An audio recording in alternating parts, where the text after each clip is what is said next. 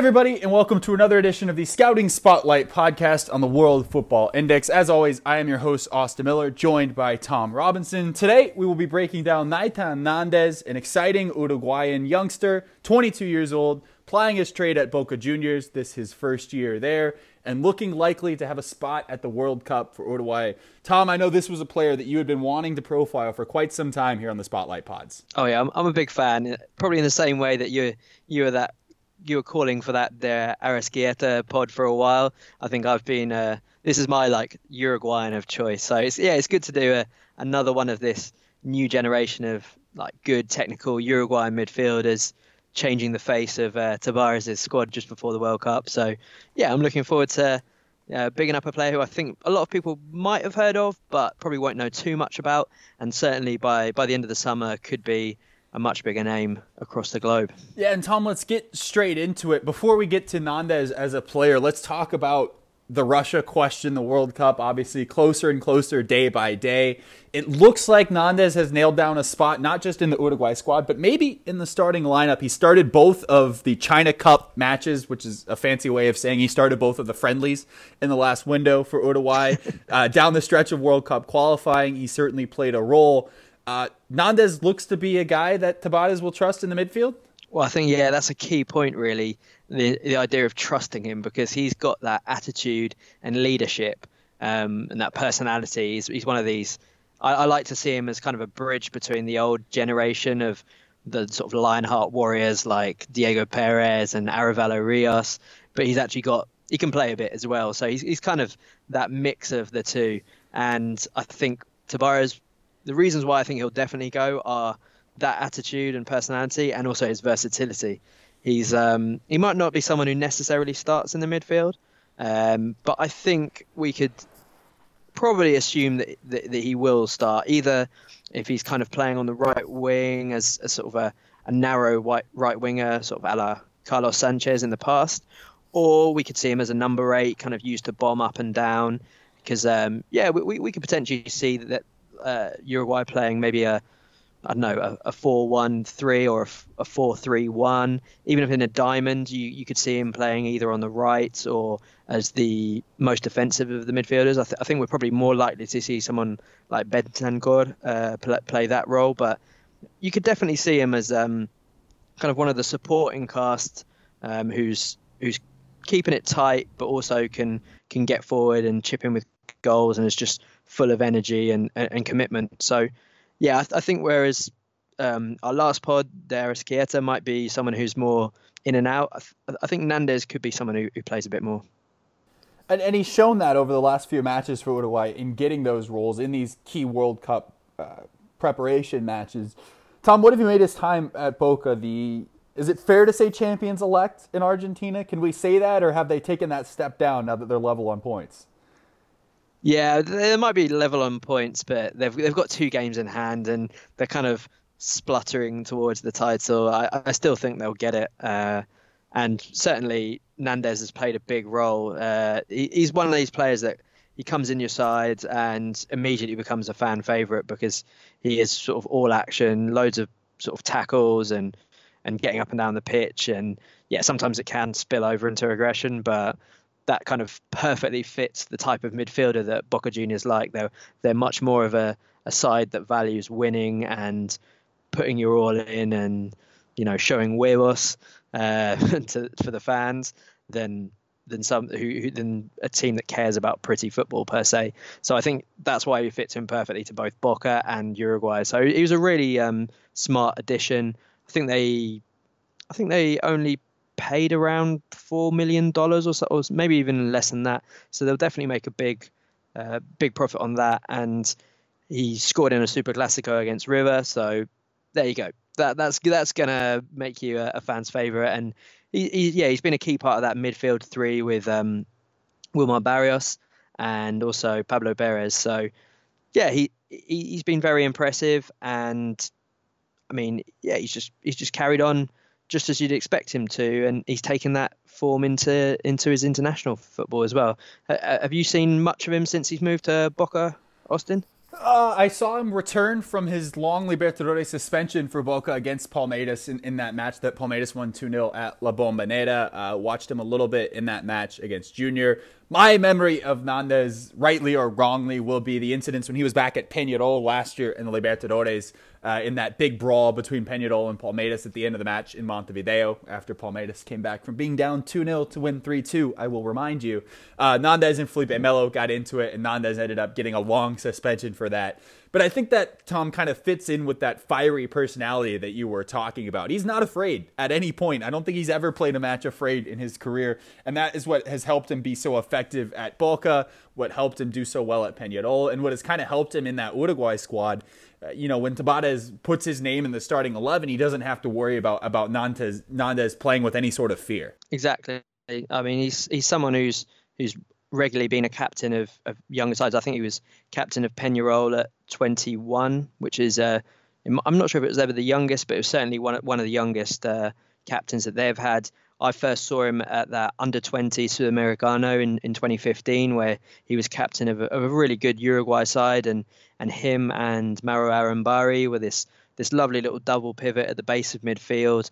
I think they both had shaved heads. You couldn't really tell which one was which because one would sit, one would bomb forward, and they'd just like crash into tackles, and yeah, they just like looked pretty crazy and scary. So he's someone who's who is going to give his all for the country, and, and that's what Uruguay is so good at doing is is getting their young players um, in sync with the the, the, the history of, of the nation and, and its football and creating that bond with the national team so that even if they do go on to Europe that they come back and and they know how much it means. So yeah, I, th- I think we'll, we'll we'll certainly see that fiery side to him, but at the same time, I think it's a, a little bit reductive to just kind of pigeonhole him as this, yeah, sort of old school warrior basically because he has got a lot of dynamism. He showed he can chip in with goals. Uh, he's very good at those kind of late runs into the box to to pounce on little layoffs and, and rebounds. Um, he's got a good shot from range, technically very good. He can pass well. That time um, as a winger has also meant that he's quite a good crosser of the ball. Um, so yeah, he, he gets up and down the pitch, and yeah, he's, he's he's a lot of fun to watch, and and he also I think he looks a bit like Juan Mata as well. So uh, we'll have to see if our uh, our listeners uh, believe uh, well agree with me there. Can't hurt, right? Yeah, not a bad looking guy. As you said, Tom, maybe a bit reductive to say as you know, kind of that destroyer and the incident between Peñarol and Palmeiras aside, I don't necessarily think, and, and, you can let me know what you think on this as well, that Nandez is, is kind of like a Ricardo Centurion type player. That it's, some sort of worry is the behavior. Yeah, he's fiery. He'll dive into challenges. Okay, yeah, every now and then he may get himself sent off. But it's not a constant every time he steps onto the pitch, you're not quite sure what's going to happen. Nah, he's he's a leader at the end of the day, not not a maverick who might let you down. He he's someone who will give his all and even even if it is doesn't go his way, it's it's not because he's a liability. It's he's someone who, in theory, is super reliable and and very trustworthy. So yeah, like I said, his personality and his versatility are the are the reasons why I'm 100% sure that he'll he'll go to the World Cup, and and from there, I think uh, some big clubs might uh, might be quite impressed with him. Yeah, and what do you think will be kind of the next move for Nandez? It's still only his first year at Boca. So do you think he's the type of player who will be one and done there, impress at the World Cup, and then get a bigger move? Or do you think he'll stick around for another year or two before moving on? Well, he's I think he's 22 now, right? He's he's been around for a while, um, and because he's had those sort of captaincy roles for the under 20s and for and for Peñarol and he, now he's at an even more visible club at Boca. I, I, think that certainly meant that there'll be plenty of clubs who are well aware of his abilities. I don't think he necessarily needs to move just yet, but because of the nature of the World Cup and what it can do for players' profiles, he might end up moving just that little bit sooner. And I, I think Boca have realised that because I believe they've um, recently added a $25 million release clause. Uh, I, I, think you could probably get buy him for less than that, but I think that's that's clever from them in terms of they're aware that clubs panic a bit or they, yeah, they they go with who's popular and after a good World Cup performance. So ideally, I think he'd probably have prepared, preferred to stay another a year, especially if Boca don't end up doing that well in the Libertadores, which right now is a is a definite possibility. Um, but at the same time, he's 22. He's got a lot of experience under his belt, and I think he could make the move uh, this summer. Um, he's got an Italian passport as well, which which will help and make things easy. So, yeah, I, I, it's not too early, uh, but and I think if it wasn't for the World Cup, he, he would probably stay another year. But given it's the World Cup, and, and if he does well, I I think he'll probably end up leaving at some point this summer. And also worth pointing out, as you said, that initial investment from Boca wasn't very big.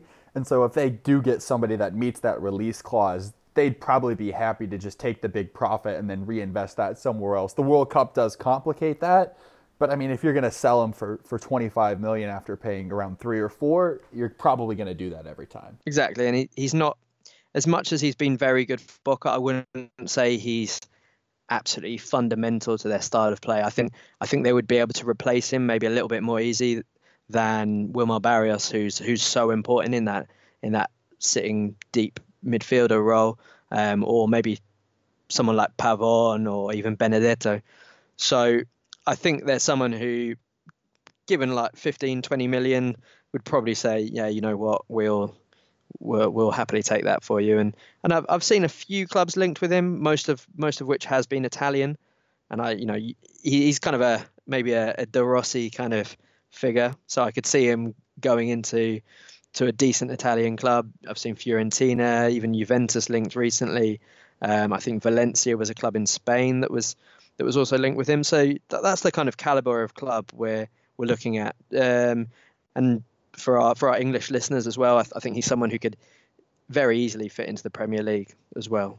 Uh, any anywhere you'd like to see him in particular, Austin? Yeah, I, I was actually going to bring up the Premier League because a lot of times when we talk about these uh, young South American players, we we do so in the context that the Premier League probably isn't a good fit. We've seen some who have proven that wrong. Richarlison is, is one that certainly sticks out to me. But Nandez does kind of feel like the type of player that has the, that physicality necessary and that experience necessary that the Premier League would doesn't seem to be that big of a step off for them. Yeah, I think um, he's he's shown all the right mental attributes and he's got enough skills and versatility that he, he could definitely slot in at a decent club. I mean, maybe someone like Arsenal who need a bit of uh, metal in their midfield could be a good fit. You know, um, I think he could be a decent squad player for any any top six uh, squad. But then you could even see him maybe, you know, such as the money that's swilling around in the Premier League. You could even see him go to maybe a surprisingly lower team. You know, if if I can call them that. But you know, if he popped up at who knows? Again, like like Watford, like Richarlison, or if he popped up at Crystal Palace or a team like that, um, he can make a name for himself and then and then go on to bigger and better things. So I don't I don't think he'll be short of suitors, and maybe the World Cup will be that defining factor as to whether he goes for to a really big club or if he, uh, you know, it, someone sees enough to take him to maybe Sampdoria or somewhere like that. So who knows? It's it's going to be interesting, and he, he's certainly a player that I'm I'm looking forward to seeing where he goes in his career because it's it's been very exciting and like I said earlier on, he's, he's someone who quickly finds his way into the hearts of the uh, the fans. And he's one that has certainly us excited to see what he can do at the World Cup and with kind of that new generation that Uruguay has in the midfield and, and kind of on the wings. It's one that feels like it should be a pretty good fit, and he's kind of the perfect player to kind of headline that generation of, of Uruguayans. No, yeah, he's probably not as maybe one of the the name catching or the eye catching players like Lucas Torreira or some of the guys who are really skillful like Valverde or or Bentancur. But I think him and Matias Vecino in that midfield are going to be the maybe more the unsung heroes who who who know what it's all about, who who are going to graft, but also are, are, capable of mixing it with the very best as well. Like we said with uh, Arrascaeta, it's going to be really interesting to see him alongside even better players, and and and I really think that his his links to the under 20s and, and uh, as being a captain for the side means that he's going to be a really important guy for setting the tone and and and you know if if they want to play a pressing style, he's ideal for that as well. So yeah, he's he's part of this new generation, and he might not be one of the poster boys of it, but I think he's that typically modern Uruguayan player. If, if that's probably the best way I can put it.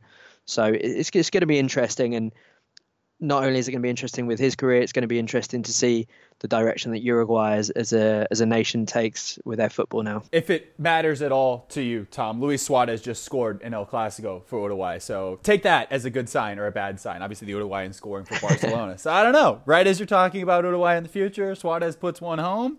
I think that's a good omen. If I was Uruguayan, I'd feel pretty good. Exactly. I don't want to, you know, take credit for it, but I'm sure it's helped. Sure. Right. Yeah. It couldn't have hurt. Uh, that's going to do it for us on this edition of the Scouting Spotlight podcast. A big thank you to Tom, as always, for joining me. Be sure to follow the World Football Index on social media for all the latest from us, as well as to see all the other Scouting Spotlight podcasts we've done. All that's left for me to say is thanks for listening and goodbye.